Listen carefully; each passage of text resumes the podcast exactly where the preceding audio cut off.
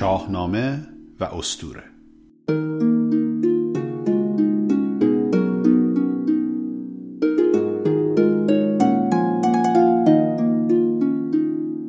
درود بر شما. به هشتمین بخش از پادکست شاهنامه و استوره خوش آمدید.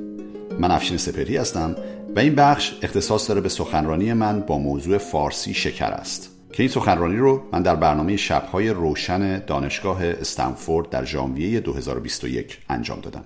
در این گفتار من به تاریخچه زبان فارسی می‌پردازم و کاربرد این زبان رو از زوایای مختلف بررسی می‌کنم. امیدوارم مورد توجهتون قرار بگیره.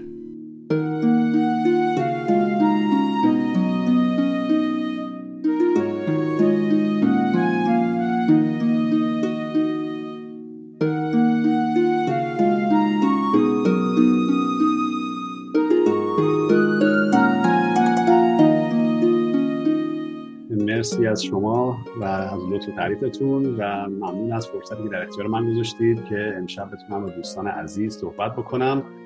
موضوع صحبت همونجوری که شو فرمودند هست فارسی شکر است زبان شیرین فارسی. اما برای اینکه صحبتم خسته کننده نشه من این صحبت رو به پنج بخش تقسیم کردم. در ابتدا در مورد تاریخچه زبان فارسی براتون صحبت می‌کنم. بعد در مورد راز ماندگاری این زبان چرا این زبان ماندگار شده؟ و بعد موضوع صحبت زبان شیرین فارسی و بعد اشاره می‌کنم به تحولات زبان فارسی در دو سده اخیر و در انتها طبیعتا به زبان فارسی امروز می‌پردازم و اینکه ما چجوری این زبان استفاده می‌کنیم و چجوری خوب استفاده می‌کنیم. این اشاره بکنم که مراجع مختلفی من استفاده کردم برای صحبت امروزم کتاب های مختلف و سخنرانی های اساتید رو بهره بردم ازش اشاره می‌کنم به چند تا نام دکتر محسن ابوالقاسمی دکتر ژاله آموزگار دکتر احمد کریمی حکاک آقای محمد امینی و اساتید دیگه که کم و بیش من استفاده می‌کنم از صحبت ها و دانش ایشون در صحبت های امروزم. و متن مختلفی هم دارم که امیدوارم فرصت بشه براتون بخونم تا با متون مختلف فارسی هم در دوره های مختلف مقدار آشنا بشیم.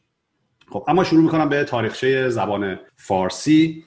همونجوری که می‌دونید زبان فارسی رو اگر بخوایم به گذشتهش برگردیم می‌رسیم به اقوامی که ما اونها رو اقوام هند اروپایی می‌شناسیم. اقوامی که در شمال ایران و جنوب روسیه زندگی می‌کردن شاید حدودا پنج هزار سال پیش یا پیش از اون. و این اقوام به مرور کوچ می‌کنند از اون سرزمین های سرد به سرزمین های گرمتر میان بخشی از اونها به اروپا میرن و بخشی از اونها میان و در ایران و هندوستان ساکن میشن. و ما مشابهت و در واقع پیشینه این اقوام رو از روی زبانهاشون می‌تونیم بفهمیم. اگه شما دقت بکنید می‌بینید که چقدر کلمات مشترک ما داریم بین این زبانها. مثلا کلماتی مثل پدر برادر دختر مادر نام همه اینها می‌بینیم که در زبانهای انگلیسی فارسی هندی و زبانهای دیگه می‌بینیم چقدر شبیه به هم هستن. یا شاید یکی از واضح ترین مثال ها در مورد زمیر متصل فاعلی اول شخص مفرد باشه. ام. ما میگیم من ایرانیم و در زبان انگلیسی میگیم I am Iranian. این همون هست و این تشابه اتفاقی نیست. کسانی که وارد ایران میشن در فلات ایران ساکن میشن رو ما ایرانی یا آریایی مینامیم و این اقوام زبانی که داشتن رو ما بهش میگیم زبان ایرانی باستان. که از اون زبان چیز زیادی ما امروز در اختیار نداریم و نمی‌دونیم این زبان چی بوده چه شکلی بوده. اما زبانهای دیگه ای رو داریم که از اون زبان مشتق شدن. و این زبانها رو ما بسته به دوره زمانی به سه گروه سه بخش تقسیم می‌کنیم که کهنترین اونها رو که زبانهایی بودن که ما اسنادی از اونها در اختیار داریم تا پایان دوره هخامنشی رو بهشون میگیم زبانهای ایرانی باستان که این زبانها مثلا بعضیشون مثل مادی و سکایی زبانهایی هستن که امروز شاید چند تا کلمه فقط ازشون داریم. یا زبانهایی هستن که حتی هیچ کلمه ازشون نداریم ولی حدس می‌زنیم چنین زبانهایی وجود داشتن. مثلا شما زبان سغدی یا زبان بلوچی رو که نگاه می‌کنید می‌بینید که اینها از هیچ کدوم از زبانهای باستانی که می‌شناسیم ریشه نگرفتن. پس می‌تونیم حدس بزنیم که زبانهای دیگه بودن که مادران این زبانها بودن و اونها زبانهای باستانی اینها بودن.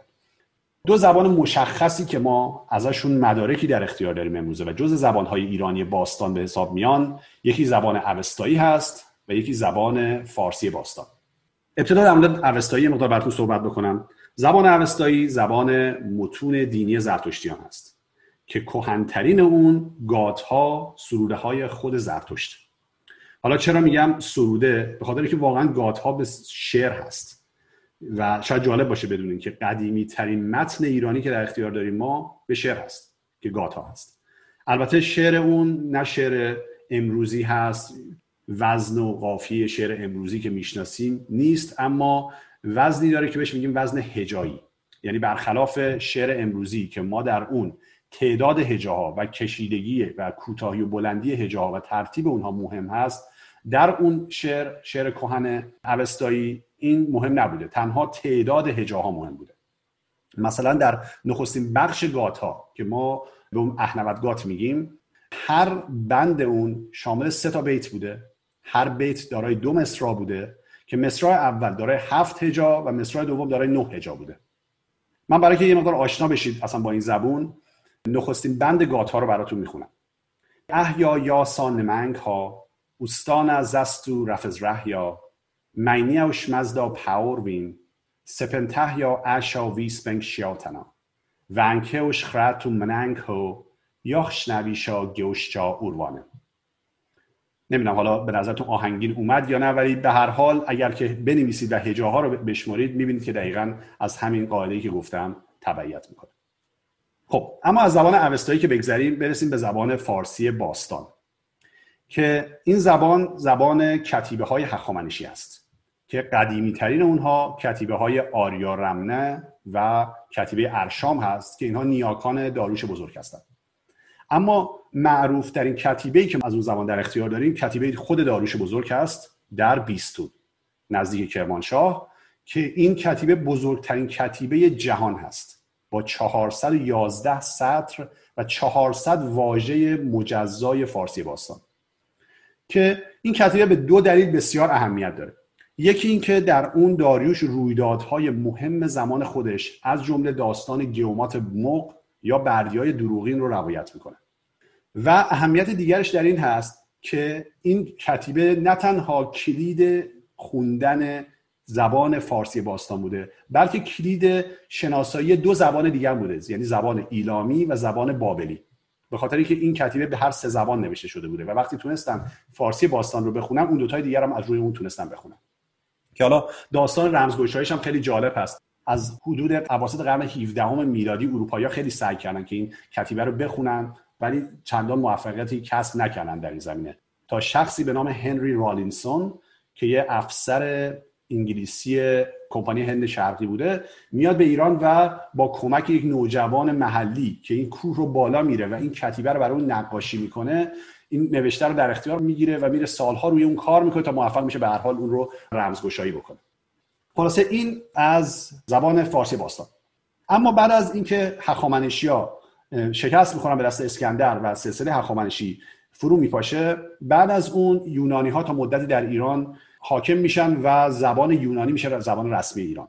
اما زبان فارسی باستان تغییر پیدا می‌کنه و زبانهای دیگه شکل می‌گیرن که این در دوران اشکانی و در دوران ساسانی و حتی در دو سه قرن اول اسلامی این زبان ها همچنان وجود داشتن. که ما این زبان ها رو می‌تونیم تقسیم بکنیم به دو گروه زبان های ایرانی میانه شرقی و زبان های ایرانی میانه غربی که زبان های ایرانی میانه شرقی مثل زبان های سغدی و بلخی که حالا چندانشون کار نداریم چون اینها ریشه زبان فارسی نیستن.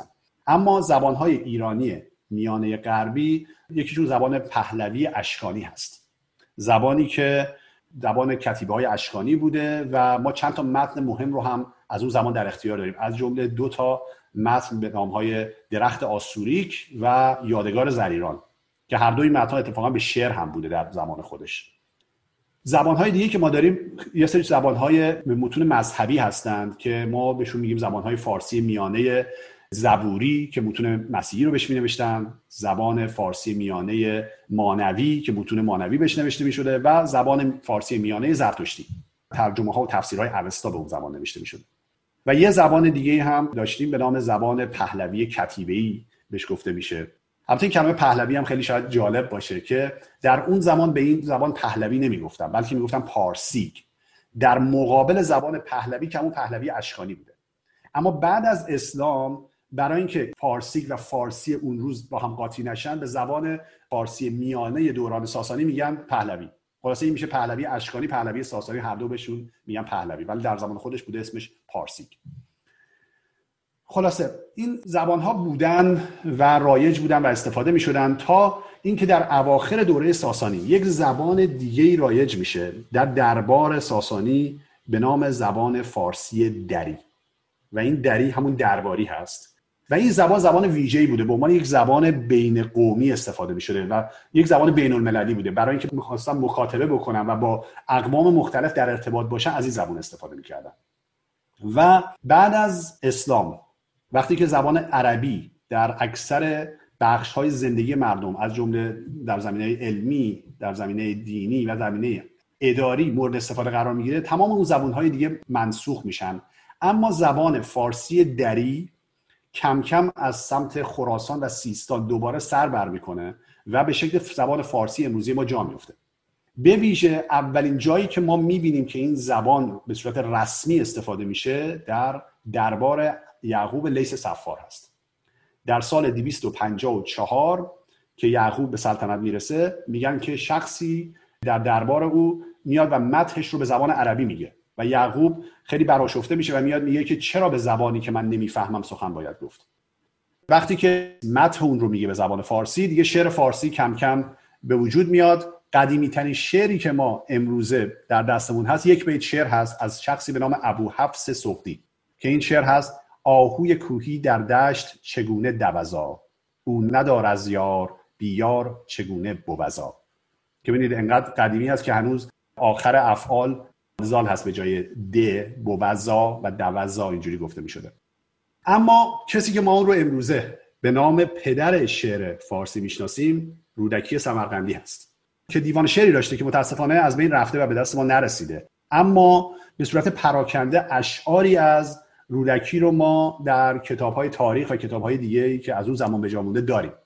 از جمله شاید این شعر معروف رو شنیده باشید بوی جوی مولیان آیت همی یاد یار مهربان آیت همی که حالا قبل از اینکه من این شعر رو براتون بخونم چون بعد نیستش که داستانش رو من براتون بگم داستان جالبی داره. که این داستان در چهار مقاله نظامی عروزی نقل شده که میگه که ابو نصر سامانی که سلطان سامانی بوده در بخارا حکومت می‌کرده. میگن یکی از سالهایی که میره به هرات میشنوه که اون منطقه میوه های بسیار شیرین و لذیذی داره. تصمیم می‌گیره که بمونه. پاییز و زمستان رو هم میمونه و از اون میوه ها می‌خوره و وقتی به بهار می‌رسه میگه خب کی بهار برمیگرده؟ بخارا. خب بازم میمونیم دیگه. بهار و تابستان هم دوباره میمونه. دوباره می‌رسه به فصل پاییز. میاد میگه که خب دوباره کی برمیگرده؟ دوباره یاد میوه میفته و میمونه. خلاصه همین اتفاق تا چهار سال تکرار میشه. تا این بنده خدا ملازمینش و اطرافیانش یه خسته شده بودن می‌خواستن برن به زندگیشون برسن. میرن و دست به دامن رودکی میشن و میان میگن که اگر تو بتونی کاری بکنی که امیر راضی بشه به بخارا برگرده ما پنجاه هزار درهم به تو پاداش میدیم. اینجاست که رودکی این شعر رو میگه. بوی جوی مولیان آیت همی یاد یار مهربان آیت همی. ریگ آموی درشتی های او زیر پایم پرنیان آیت همی.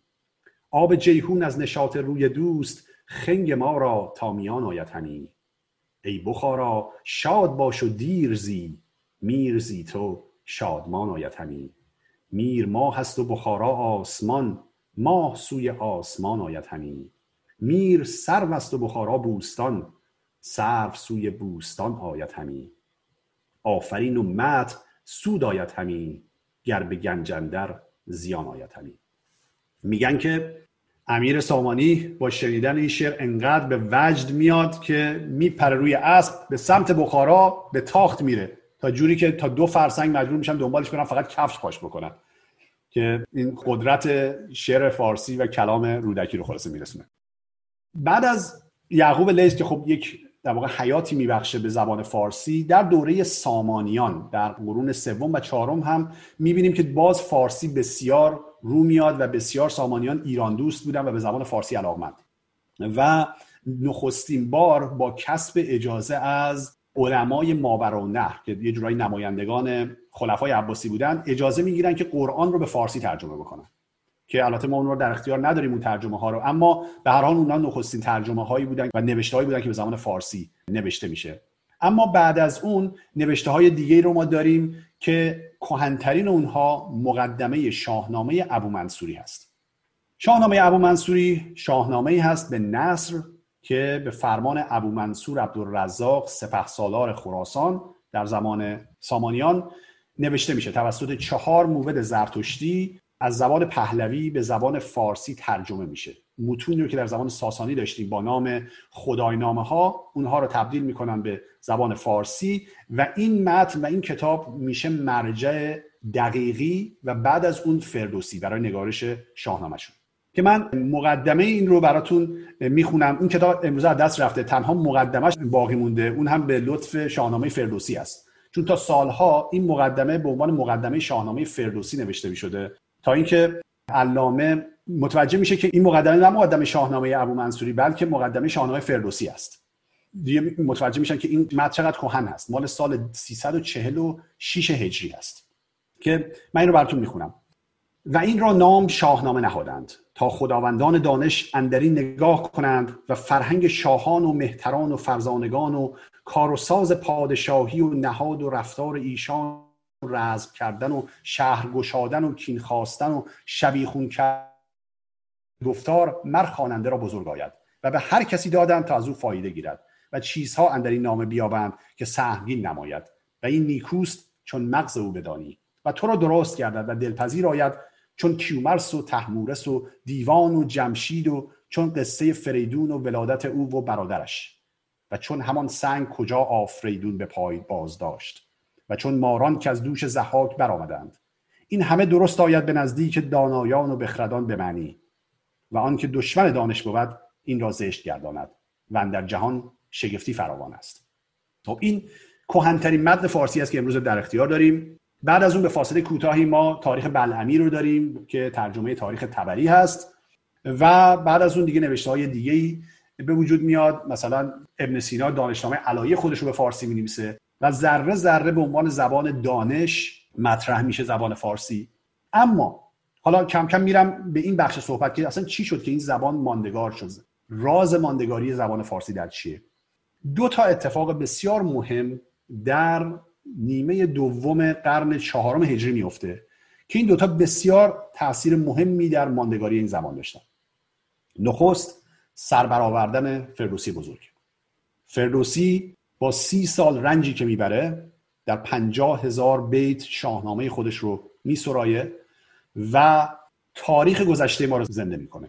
تاریخ استورهی تاریخ حماسی و تا حدودی تاریخ واقعی سرزمین ما رو میگه و مردم انقدر علاقمند بودن به این که در همون دوران فردوسی حتی می نوشتن و بعد از اون نقالان و دیگران این داستان ها رو روایت می‌کنند. انقدر زیبا و شیرین بوده گفتار فردوسی که این باعث میشه که همونجور که خود فردوسی میگه پی افکندم از نظم کاخی بلند که از باد و باران نیابد گزند. یا میگه نمیرم از این پس که من زندم که تخم سخن رو پراکندم. باعث میشه این تخم سخن همون تخم زبان فارسی بزرگ بشه رشد بکنه و امروز بشه همین درختی که درخت زبان فارسی است.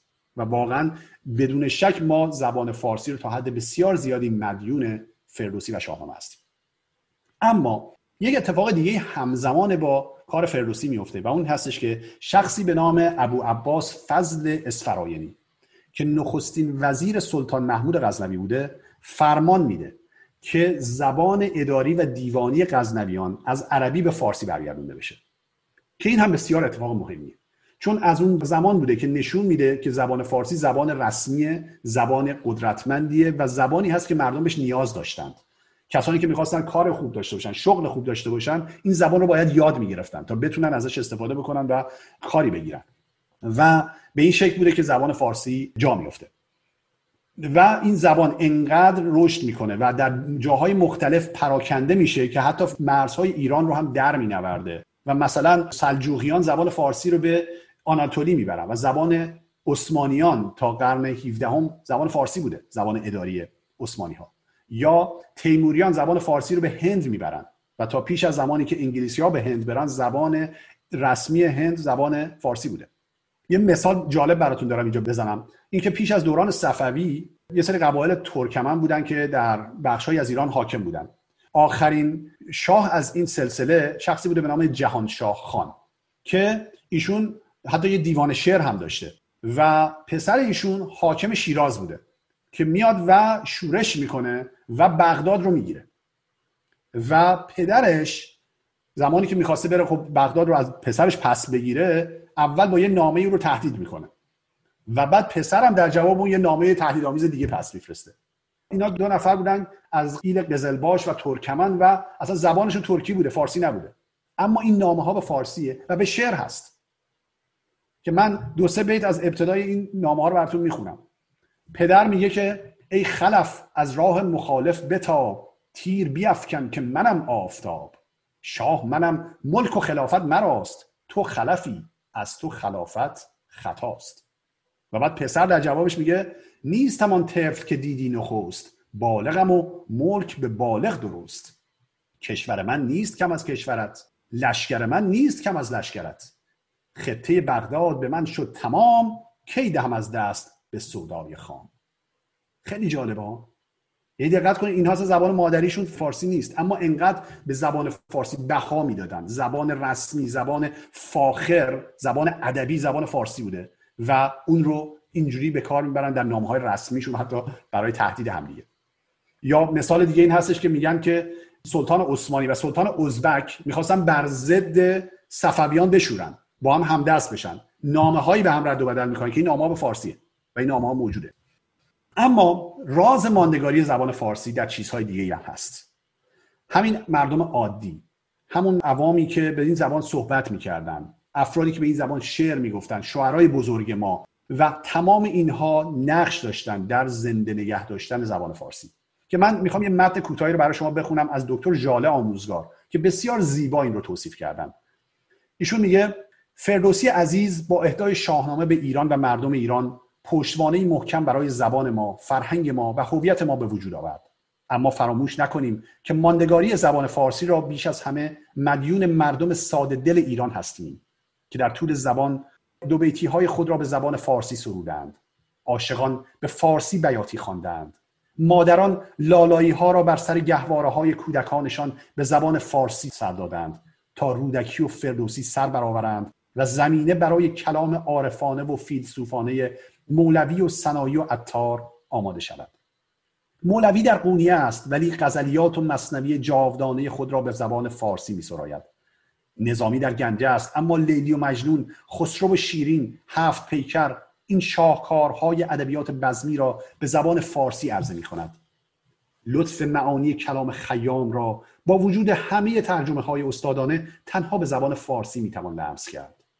سلامت زبان فارسی و رمز ماندگاری آن را در کلام سعدی باید جست که هر کلامش ضرب المثل شده است و ریشه های درخت جاودانه زبانمان در گلستان و بوستان او استحکام یافته است. حافظ ما قد علم می کند. آیا اندیشه لطیف موشکاف پر از معنی و پر از آهنگ و آوای غزلیات حافظ من را جز به زبان فارسی می توان درک کرد؟ این زبان مرزها را در می نوردد و بیجا نیست که حافظ به سرایت شکر شکن شوند همه توتیان هند از این قند پارسی که به بنگانه می رود. خب حالا ممکنه این سوالم براتون پیش بیاد که حالا چرا اینقدر مهمه؟ این همه زبان در دنیا موندن زبان فارسی هم یکیش. اما نه این نیست. زبانهای زیادی در دنیا نیستند که قدمتی مثل زبان فارسی داشته باشن. مثلا شما زبان انگلیسی رو اگر نگاه بکنید اگر 400 سال به قبل برگردید زبانی که هست زبان شکسپیر که زبان مشکلی برای فهمیدن. اگر 100 سال به قبل از اون برگردید میشه زبان متون مذهبی مسیحی. و اگر 100 سال قبلش برگردید دیگه اصلا زبان انگلیسی نیست. میشه انگلیسی میانه که قابل درک نیست. اما ما بعد از 1100 سال 1200 سال هنوز می‌تونیم اشعار فردوسی و رودکی و سنایی و فرخی و همه اینها رو بفهمیم. و این بسیار با ارزشه. اما حالا اشاره بکنم به شیرینی زبان فارسی. زبان فارسی زبان شیرینیه. چرا؟ خب ممکن ما بیام بگیم خب همه میگن زبان خودشون شیرینه ما هم میگیم زبان خودمون شیرینه که البته درسته. و هر کسی زبان خودش به نظرش واقعا شیرین میاد. اما دلایلی هم می‌تونیم برای این بیاریم از نظر زبان شناسی که چرا زبان فارسی زبان شیرینیه. ببینیم اول راجب صداهای این زبان مصوت ها و سامت های این زبان چگونه هستند ما در زبان فارسی شش مصوت داریم. سه تا مصوت پیشین که در جلوی دهان ادا میشن ا ا ای و سه تا مصوت که در انتهای دهان بیان میشن آ او و او. این شش تا ساده ترین مصوت ها هستند در جهان و تمام زبانهای دنیا اینها رو دارن. و تمام کودکان دنیا تمام بچههایی که به دنیا میان این شیشتا رو می‌تونن بگن. اما در زبانهای دیگه شما بسیار مصوت های دیگه داریم. مثلا در زبان انگلیسی ما تا 24 تا مصوت داریم. و در زبانهای قدیم ایران هم همینجوری بوده. تا حدود 16 تا مصوت داشتیم. اما زبان فارسی از لحاظ بسیار ساده است. سامت های زبانمون هم خیلی ساده است. یعنی هر حرف زبان فارسی رو وقتی شما می‌خوام بیان کنید فقط یک اندام و اون هم در یک حالت فقط استفاده میشه. یعنی مثلا وقتی شما می‌خواین حرف ت رو به زبون بیارید زبونتون رو به پشت دندون ها فشار می‌دید میگید ت. اما اگر بخواید حرف تا رو درست بیان کنید علاوه بر اینکه زبانتون رو به پشت دندون فشار می‌دید انتهای زبان و نرمکام هم استفاده میشه. و به همین دلیل هستش که مثلا شما حرف تا، سات و زاد و اینها رو در زبان عربی مثلا به جورایی مختلف تلفظ می‌کنم. من خودم یادم موقعی که دانشجو بودم یک همکلاسی داشتم مصری بود. و وقتی خوش به من معرفی کرد گفت اسم من هست حزین. و بعد من نوشتم اسمشو. فکر کنم با هد و چشم و ریزه مثلا اسمشو نوشتم. گفت نه نه حزین حزم یعنی اون سعی می‌کرد با تلفظی که می‌کنه به من نشون بده که من اینو چجوری باید بنویسم. در که مثلا متوجه موضوع نیستیم. چون ما ساده کردیم همه اینها رو. و حتی کلماتی که از زبانهای دیگه می‌گیریم خیلی ساده شو می‌کنیم.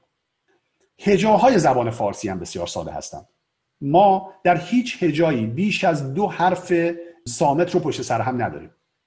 در صورتی که در زبانهای دیگه تا سه یا چهار تا سامت رو داریم و در زبانهای باستانی ایران هم مثلا داشتیم. مثلا کلمه شطر ویریه که همون شهریور خودمون هست که یک کلمه اوستایی هست مثلا می‌بینید سه تا یا چهار تا سامت کنار هم هست.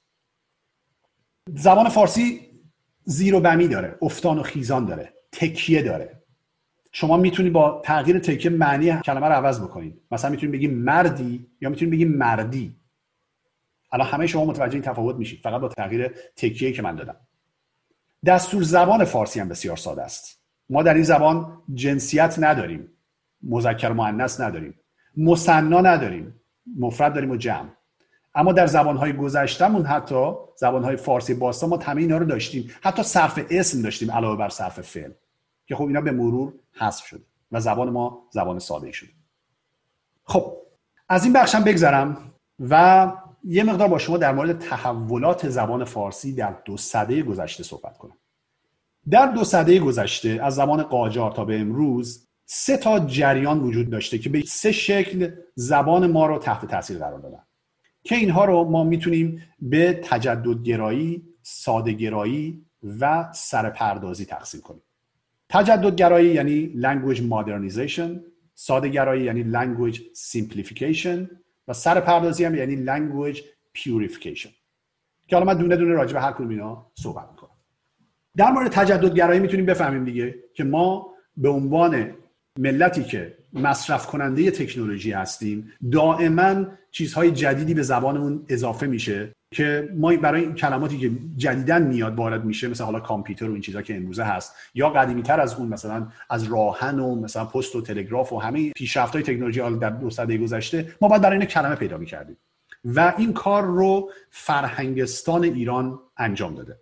ما سه دوره فرهنگستان داشتیم در ایران در زمان رضاشاه در زمان محمد رضاشاه و در زمان فعلی که فرهنگستان اول که از سال 1314 تا 1333 کار می‌کرده بسیار در این زمینه نقش مهمی بازی کرده. ما ممکنه امروزه یه مقدار جدی نگیریم فرهنگستان یا حالا به شوخی و تمسخر بعضی موقع بگیریم بعضی کلماتشون. که البته واقعا هم بعضیشون قابل تمسخر هست به خاطر این کلمات درستی نیستن موقعی که انتخاب میشن. اما این فرهنگستان اول بسیار کار بزرگی انجام داده. مثلا شما اگر که نشریه این فرهنگستان در سال 1319 که موجود نگاه بکنید فقط پنج سال از شروع این فرهنگستان گذشته بود حدودا دو هزار کلمه جدید ساخته که ما حدودا 90 درصد اون رو امروزه استفاده می‌کنیم.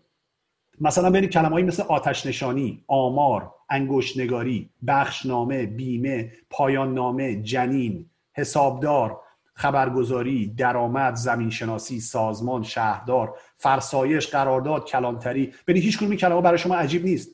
ولی همه این کلمه کلمه ساخته شده توسط فرهنگستانه. هواپیما، هواشناسی، مویرگ. به این دلیل که زبان ما این قدرت رو داره. زبان ما می‌تونه با اضافه کردن پیشوند و پسوند کلمات جدید بسازه. مثلا یه نمونه فقط در زمینه عدلیه. ببینید ما چقدر کلمه داریم. که خود کلمه عدلیه شده دادگستری. دادسرا دادگاه دادخواست دادستان بازداشتگاه همه اینا کلماتی هستش که فرهنگستان رو درست کرده. و به این شکل زبان ما کلمات جدید و مفاهیم جدید رو می‌تونه براش کلمه سازی بکنه. که امروز حالا ما رایانه و این چیزها رو هم داریم. اما بریم سراغ بحث دوم و بحث language simplification ساده گرایی مشکلی که در زمان قاجار پیدا شده بود این بودش که زبان بسیار دشوار شده بود. زبانی پر از سج و پر از کلمات قلوب موسولمه که به نظر می اومد فقط برای فخر فروشی استفاده میشه و برای فاصله گذاشتن بین آدم ها نه برای ارتباط بین آدم ها استفاده می شده افراد و دسته هایی هم بودن که به این موضوع دامن می‌زدن. از جمله علما که سعی می‌کردن زبان عربی رو بسیار به کار ببرن و کلمات عربی رو که عوام خیلی متوجه نمی‌شدن استفاده می‌کردن. یا از اون طرف کسانی که از فرنگ اومده بودن کلمات فرنگی کلمات فرانسوی و کلمات زبانهای دیگر رو سعی می‌کردن هی استفاده بکنن. در مقابل کسانی بودن روشنفکرانی بودن که سعی می‌کردن این زبان رو ساده بکنن به زبان مردم نزدیک کنن که اون هم یک ایدولوژی پشتش بود که در نهایت این ایدولوژی به انقلاب مشروطه ختم میشه. ولی به هر حال انقدر این زبان ها دشوار بود در اون زمان که حتی مثلا نامه هایی که از دربار محمد شاه و ناصرالدین شاه و اینها می‌رفته به دربار دولت های اروپایی مثل مثلا ناپلئون و دیگران اینا برگشت میخورده. می‌گفتن ما نمی‌فهمیم شما مثلا چی میگید از ما چی می‌خواین. خیلی پیچیده نوشتیم. کسانی بودن که همونجوری که گفتم با این جریان مبارزه می‌کردن و حتی با تنز اینها رو به تمسخر می‌گرفتن. که من دو تا متن دارم که خیلی مختصر اینها رو برای شما بخونم. خلاصه ای از اونها رو البته. یکیش چرند و پرند ده خدا هست که در روزنامه سور اسرافی در ابتدای دوران مشروطیت نوشته شده. یک نمونهشه که میاد میگه که یک نامه ای به دست ای آقا می‌رسه که به زبان عربی بوده و چون عربی نمی‌دونسته اینو می‌بره میده به شیخ محل که براش ترجمه کنه. ایشون هم ترجمه می‌کنه این نامه رو براش پس میفرسته. و بعد میاد میگه اصری آقا آمد صورت ترجمه رو داد به من. چنان که بعضی از آقایان مسبوقند. من از اول یک کوره سوادی داشتم. اول یه نگاه کردم دیدم هیچ سر نمیافتم. عینک گذاشتم دیدم سر نمیافتم. دم آفتاب نگه داشتم دیدم سر نمیافتم. هر چه کردم دیدم یک کلمش رو سر نمیافتم. مشهدی اویارقولی حاضر بود. آقا فرمود نمی‌تونی بخوانی؟ بده مشهدی بخوانم. مشهدی گرفت یه قدری نگاه کرد گفت آقا ما رو دست انداختی. من زبان فارسی رو هم به زحمت می‌فهمم. تو به من زبان عبری می‌گویی بخوان. آقا فرمود مومن زبان عبری کدام است؟ این اصلش به زبان عربی بود. کبلای دخو داد به من به فارسی ترجمه کردم. اویارقلی کمی ماتمات به صورت آقا نگاه کرد گفت آقا اختیار داری؟ راست است که ما عوامیم اما ریش ما رو در آسیاب سفید نکردیم. بنده خودم در جوانی کمی از زبان عبری سررشته داشتم. این زبان عبری است. آقا فرمود موم زبان عبری کجا بود؟ این زبان فارسی است. اویارقلی گفت مرا کشتید که این زبان عبری است. آقا فرمود خیر زبان فارسی است. اویارقلی گفت از دو گوش هایم التزام میدم که این زبان عبری است. آقا فرمود خیر تو نمی‌فهمی؟ این زبان فارسی است. دیدم الان است که اویارقلی به آقا بگوید شما خودتان نمی‌فهمید و اون وقت نزاع در بگیرد. گفتم مشهدی من و شما عوامیم ما چه می‌فهمیم؟ آقا لابد علمش از ما زیادتر است و بهتر از ما می‌فهمد. اویارقلی گفت خیر شما ملتفت نیستید. این زبان عبریست من خودم کمی آن وقت که پیناس یهودی به ده ما آمده بود پیشش درس خواندم. یه دفعه دیدم رگ های گردن آقا درست شد و سر دو کنده زانو نشست و عصایش رو ستون دست کرد و صداش رو کلوف کرد و با عصبانیت تموم. فرمود مومن تو از موضوع مطلب دور افتاده ای. صنعت ترجمه در علم عروض فصلی علاهده دارد و گذشته از اینکه دلالت بنابر عقیده بعضی تابع اراده است. و خیلی عبارت عربی دیگه گفت که من هیچ ملتفت نشدم. حالا بگذاریم از این قضیه. در واقع در اینجوری تمسخر می‌کنه. اینکه کلمات قلم سنومه عربی رو در متنشون متن عربی رو که به فارسی ترجمه میگه خودش عربی. حالا این مثال از صدر مشروط است یه مثال دیگه که از اینم جالبتر هست. فارسی شکرست جمال زاده است. که من عنوان سخنم رو از اون گرفتم. از کتاب یکی بود یکی نبوده جمال زاده یه داستان رو نقل می‌کنه که میاد میگه که راوی میگه من از فرنگ داشتم برمیگشتم در بندر انزلی. یادم رفته بود که لباس فرنگی رو عوض بکنم. اینا هم اشتباهی. فکر کردن که من فرنگی هم حالا مدارک من کامل نبوده. اینا منو گرفتن انداختن توی حبس. و میگه اونجا دو نفر دیگه هم با من بودن. یک آقا شیخی بود که اونجا نشسته بود و یک آقای فرنگی مواب که میگه ما ستا نشسته بودیم اونجا هر کم کار خوش رو می‌کرد. تا یه دفعه یه نفر چهارمی رو که یک آدم بی سوادی هست به نام رمضان اونو میندازنش تو حبس. بعد میان دیگه رمضان بنده خدا خیلی ترسیده بود. پاورچین پاورچین به طرف آقا شیخ رفته و پس از آنکه مدتی زل زل نگاه کرد نگاه خود را به او با صدای لرزان گفت جناب شیخ تو رو به حضرت عباس آخه گناه من چیست؟ آدم والا خودشو بکشه دست ظلم مردم آسوده بشه. به شنیدن این کلمات مندیل جناب شیخ مانند لک ابری آهسته به حرکت درآمد و از لای آن یک جزف چشمی نمودار گردید که نگاه ضعیفی به کلاه نمدی انداخته و از منفذ صوتی که بایستی در زیر آن چشما باشد و درست دیده نمی‌شد با قرائت و تومنینه تمام کلمات زیل آهسته و شمرده مسموع سمع حضار گردید. مومن انان نفس آسی قاصر را به دست قهر و غضب مده که الکازمین القیز و الافین ان الناس. کلا نمدی از شنیدن سخنان هاج و واج مانده و چون از فرمایشات جناب آقا شیخ تنها کلمه کازمین دستگیری شده بود گفت نه جناب اسم نوکرت کازم نیست رمضان است. مقصودم این بود که کاش اقلا میفهمیدیم برای چه ما را اینجا زنده به گور کردن. این دفعه هم باز با همان متانت و قرائت تام و تمام از آن ناحیه قدس این کلمات صادر شد. جزاءکم الله مؤمن. منظور شما مفهوم ذهن این دایی گردید. الصبر مفتاح الفرج. ارجو که اما قریب وچه حبس به وضوح پیوندد. و البته الف البته به این نحو کانه چه عاجلا و چه عاجلا به مسامه ما خواهد رسید. علل اجاله در حین انتظار احسن شقوق و انفع امور. اشتغال به ذکر خالق است. که علا کل حال نعمل اشتغال است. رمضان مادر مورد که از فارسی شیرین جناب شیخ یک کلمه سرش نشد مثل آن بود که گمان کرده باشد که آقا شیخ با اجنه و از ما بهتران حرف می‌زند یا مشغول ذکر اوراد و عزایم است. خلاصه این بنده خدا از آقای شیخ ناامید میشه میره پیش فرنگی مواب میره با اون شروع کنه حرف زدن. میگه آقا شما رو به خدا ببخشید ما یخ چرکینا چیزی سر ما نمی‌شود. آقا شیخ هم که معلوم از جنی و قشی است. اصلا زبان ما سرش نمی‌شود. عرب است. شما رو به خدا آیا می‌توانید به من بفرمایید برای چه ما رو توی این زندان مرگ انداختند؟ به شنیدن این کلمات آقای فرنگی مواب از تاخچه پایین پریده و کتاب را دلا کرده در جیب گشاد پالتو چپانده و با لب خندان به طرف رمضان رفته و برادر برادر گویان با لهجه نمکین گفت ای دوست و هموطن عزیز چرا ما را اینجا گذاشتند من هم ساعتهای طولانی هر چه کله خود را حفر می‌کنم absolument چیزی نمیابم نه چیز positif نه چیز négatif. absolument. این خیلی comique نیست که من جوان دیپلمه از بهترین فامیل را برای یک criminel بگیرند و با من رفتار بکنند مثل با آخرین آمده. ولی از despotisme هزار ساله و بی‌قانونی و arbitraire که میوجات آن است هیچ تعجب آورنده نیست. یک مملکت که خود را افتخار می کند که خودش را کنستنسیونل اسم بدهد باید تریبونال های قانونی داشته باشد که هیچکس رعیت به ظلم نشود. برادر من در بدبختی. آیا شما اینجور پیدا نمی کنید؟ رمضان بیچاره از کجا ادراک خیالات عالی برایش ممکن بود و کلمات فرنگی به جای خود؟ دیگر از کجا مثلا می‌توانست بفهمد که حفر کردن کله ترجمه تحت لفظی اصطلاحی فرانسوی و به معنی فکر و خیال کردن است و به جای آن در فارسی می‌گویند هرچه خودم را می‌کشم یا هرچه سرم را به دیوار می‌زنم.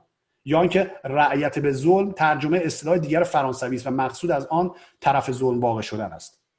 رمضان از شنیدن کلمه رعیت و ظلم پیش عقل ناقص خود خیال کرد که فرنگی مواب او را رعیت و مورد ظلم و اشراف ارباب ملک تصور کرده و گفت نه آقا خانزاد شما رعیت نیست. همین 20 قدمی گمرک خانه شاگرد قهوه چی هستم جناب موسیو شانه بالا انداخت و با هشت انگشت به روی سینه قائم ضربش را گرفت و سوت زنان بنای قدم زدن را گذاشته و بدون آنکه اعتنایی به رمضان کند دنباله خیالات خود را گرفت و می‌گفت رولوسیون بدون اولوسیون یه چیزی که خیال آن هم نمی‌تواند در کله داخل شود.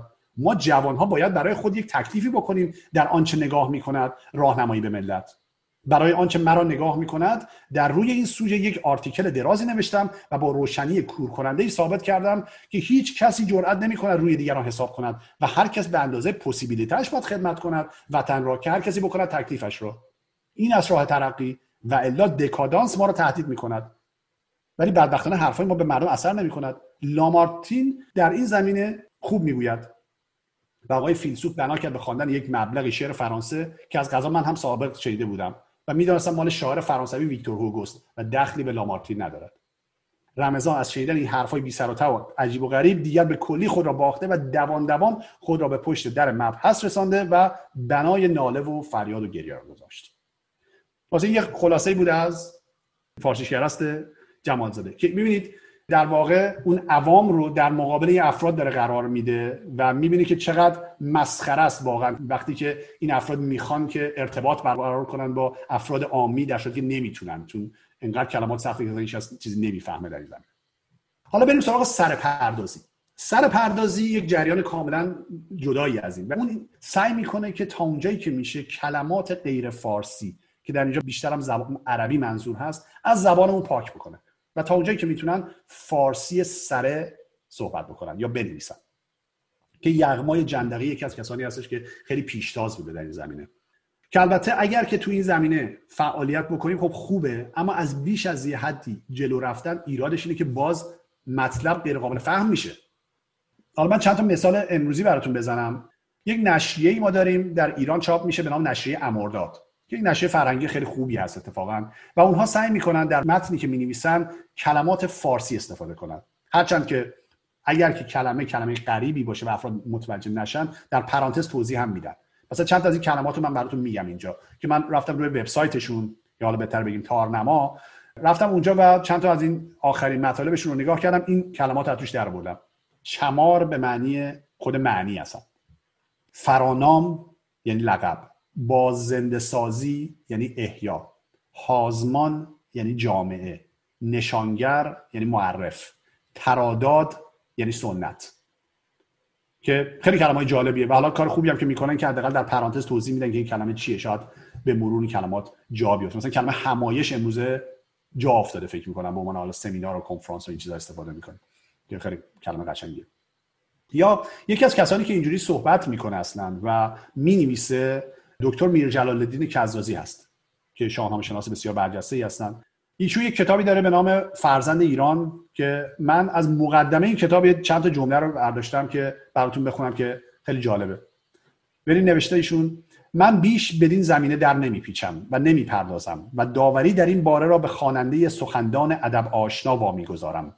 خواننده ای که با یادی آزاد و اندیشه پویا و پیراسته از خوی کردگی و تنگندیشی و یکسونگری پدیده های تازه و نوپدید هنری و فرهنگی و اندیشه ای را بدور از پیشداوری و مرزافرینی و بندفکنی بر می‌رسد و میسنجد و عرض مییابد. خب خیلی قشنگه. و فکر کنم تقریبا قابل فهمم هستش. و خوبه که توی این زمینه واقعا بیشتر کار بشه. و همونجوری گفتم زبان فارسی واقعا این امکان و این قابلیت رو داره که بتونه بیشتر و بیشتر کلمه برای ما بسازه زمانی که نیاز داریم بشه. خب اما در پایان صحبتم یک اشاره هم بکنم به زبان فارسی که ما امروز صحبت می‌کنیم. زبان ما خیلی ساده تر شده به نسبت زبان 200 سال پیش. کلمات فارسی بیشتری درش استفاده می‌کنیم. شما حتی فیلم ها و سریال هایی هم که ببینید که مثلا مربوط به 50 سال پیش از وقتی که میشنوید متنش رو می‌بینید که چقدر کلمات عربی بیشتر داره تا امروزه. که این خبر خوبیه. هرچند که جریانی به شکل مقابل هم بعضی موقع هست و یک کلماتی اضافه می‌کنه که واقعا نیازی نیستش که این کلمه به عربی مثلا گفته بشه فارسیش هم میشه پیدا کرد. یا فرهنگستان متاسفانه بعضی موقع کلمه عربی معرفی می‌کنه به جای کلمه مثلا انگلیسی. که خوبه بگردیم و فارسیش رو پیدا بکنیم. البته در مورد زبان عربی هم من فکر می‌کنم که زبان عربی امروزه آنچنان تهدیدی برای زبان ما نیست به نسبت زمانی بوده. شاید مثلا 500 سال پیش هزار سال پیش در آغاز دوران در واقع اسلام تونستیم زبان رو حفظ بکنیم و هرچند که کلماتی از زبان عربی گرفتیم ولی صرف و نحومون رو نگه داشتیم و بسیاری از کلماتمون رو نگه داشتیم. همونجوری که گفتم به لطف شاهنامه و دیگر متون و مردم عادی که در صحبت کردیم. اما با این وجود خوب ما کلمات فارسی اگر وجود دارن استفاده بکنیم. اما به نظر من بیش از اندازم نباید حساسیت داشت. اصلا زبان عربی با یه سری از کلماتش رو گرفتیم مثلا فارسیش کردیم. این کلمات عربی نیستن. مثلا فرض کلمه کتابخانه. ما کتاب عربی رو گرفتیم ولی کتابخانه دیگه عربی نیست کلمه. و اصلا عرب اینجوری استفاده نمی‌کنن کلمه رو. اصلا نداره خانه اصلا عربی نیست. یا مثلا می‌گفتن که مثلا کلمه لا اله الا الله نیست خدایی جز خدای یگانه. ما اصلا اینجوری استفاده نمی‌کنیم. میگیم لا لا لا دست از سر من بردار. اصلا این اصلا به اون معنی ما استفاده نمی‌کنیم دیگه. خلاصه این کلمات رو ما گرفتیم از آن خودمون کردیم. یا مثلا یه کلمه دیگه مثلا کلمه مکتب هست. مکتب همون مدرسه های قدیم هست ولی امروزه ما به عنوان یک سبک استفاده می‌کنیم. سبک ادبی استفاده می‌کنیم سبک موسیقی استفاده می‌کنیم سبک نقاشی استفاده می‌کنیم. مکتب حالا مثلا کلاسیسیسم مثلا رومانتیسم اینها. پس فکر می‌کنم که باید سعی بکنیم فارسی بگیم ولی از یه حدی هم بیشتر دیگه حالا سعی نباید بکنیم که حالا همه کلمات عربی رو هم مثلا زبان بیرون کنیم. یعنی سر پردازی تا یه اندازه خوبه ولی فکر کنم دیگه به افراد خوبه که نرسه اما یه متن دیگه دارم من در آخر براتون بخونم و این از آقای احمد شاملو هست که به یک مشکل دیگه اشاره می‌کنه که ما اون مشکل رو داریم به ویژه در آمریکا در کشورهای انگلیسی زبان که ما انگلیسی بسیار قاطی می‌کنیم در صحبتامون. و بذارید متن ایشونو بخونم. ایشون میگه امروزه متاسفانه باید بپذیریم و در کمال خجلت و سرشکستگی اعتراف کنیم که نسل دوم مهاجران دهه حاضر حتی زبان مادریشان را نمی‌دانند. و اگر اقدام عاجلی صورت نگیرد با این سرعتی که بحران هویت گریبانگیر این نسل بیشناسنامه شده ایران باید میلیون ها تن از این فرزندان خود را به کلی از دست رفته تلقی کند. همینجا بگویم که در این فاجعه نسل دوم هیچ گناهی ندارد. گناهکار نسل اوله.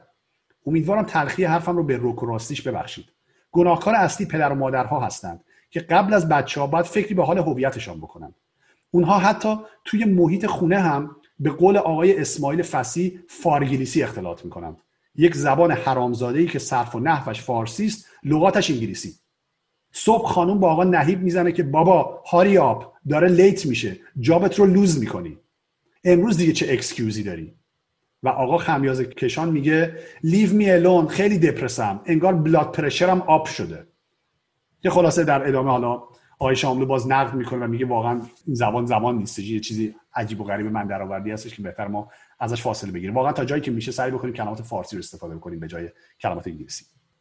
من صحبتام تموم هست. فقط با یه طنز می‌خوام پایان بدم صحبت خودم رو که تنزی هستش که شاید یه واقعیتی هم درش نهفته باشه.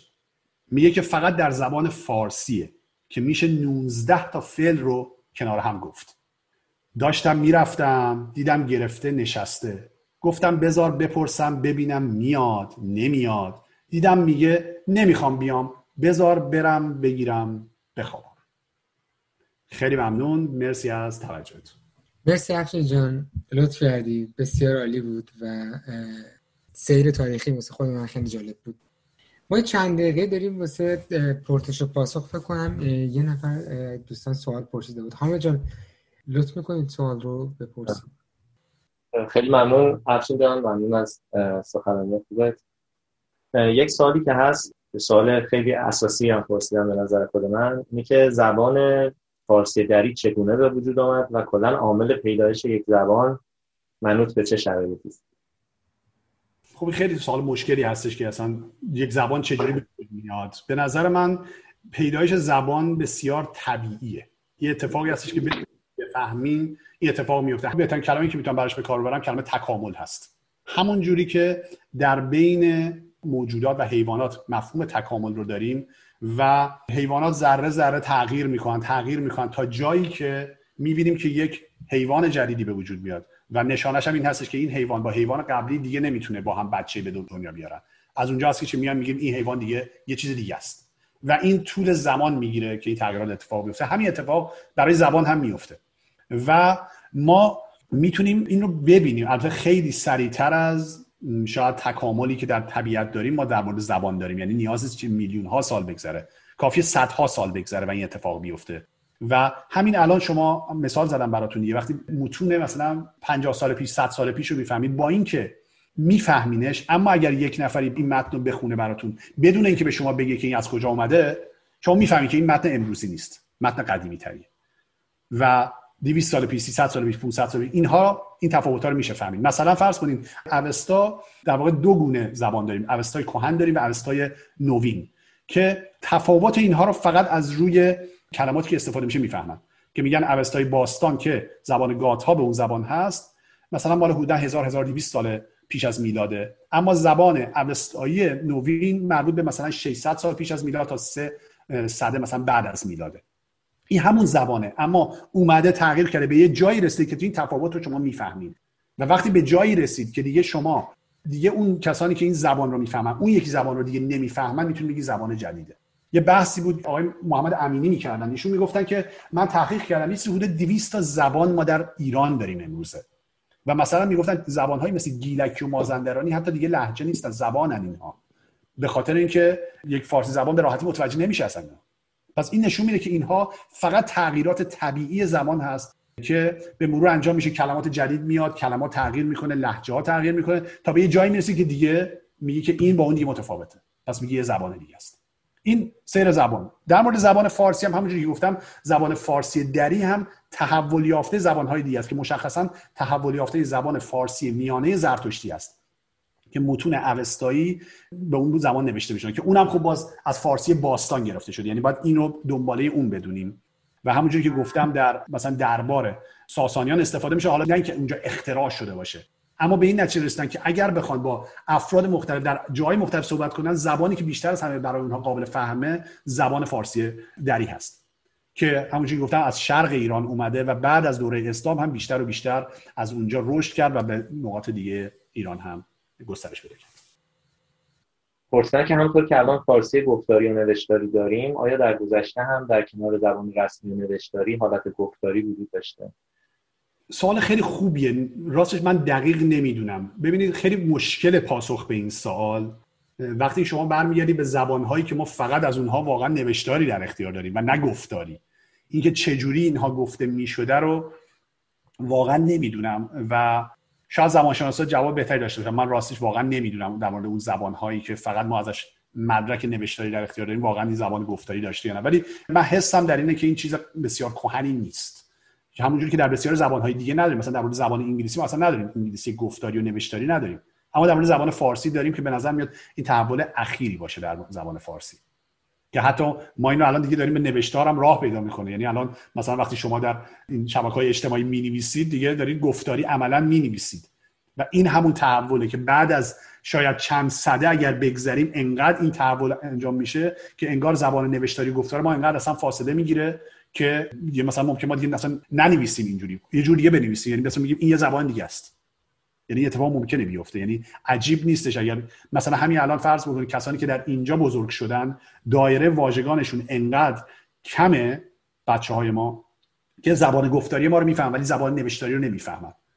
خب همینا ببینیم باعث فاصله میشه و به مرور بعد از مدتی میان می‌بینیم که اون زبان یه غریبه است براشون و اون کلمات رو دیگه نمی‌فهمن. همین که اصلا کلمات بعد از یه مدت استفاده نمیشه. مثلا من یه مثال اتفاقا می‌خواستم اینو بزنم یادم رفت که مثلا بگم یکی از کلماتی که مثلا ما امروزه بلدیم می‌دونیم چیه ولی استفادهش نمی‌کنیم کلمه برناه و می‌دونیم همه می‌دونیم به معنی جوانه.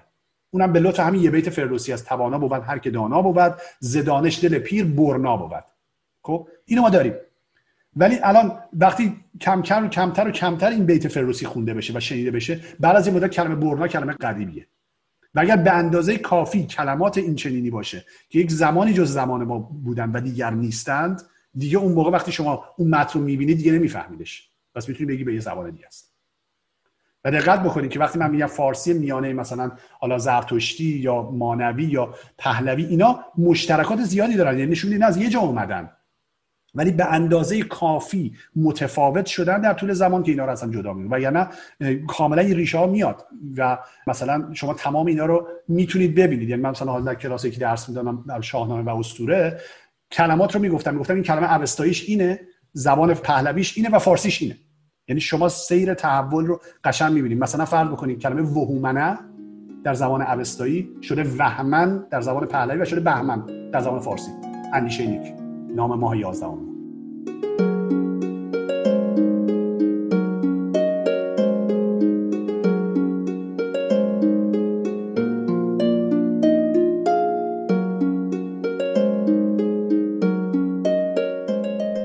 امیدوارم از این گفتار بهره برده باشید.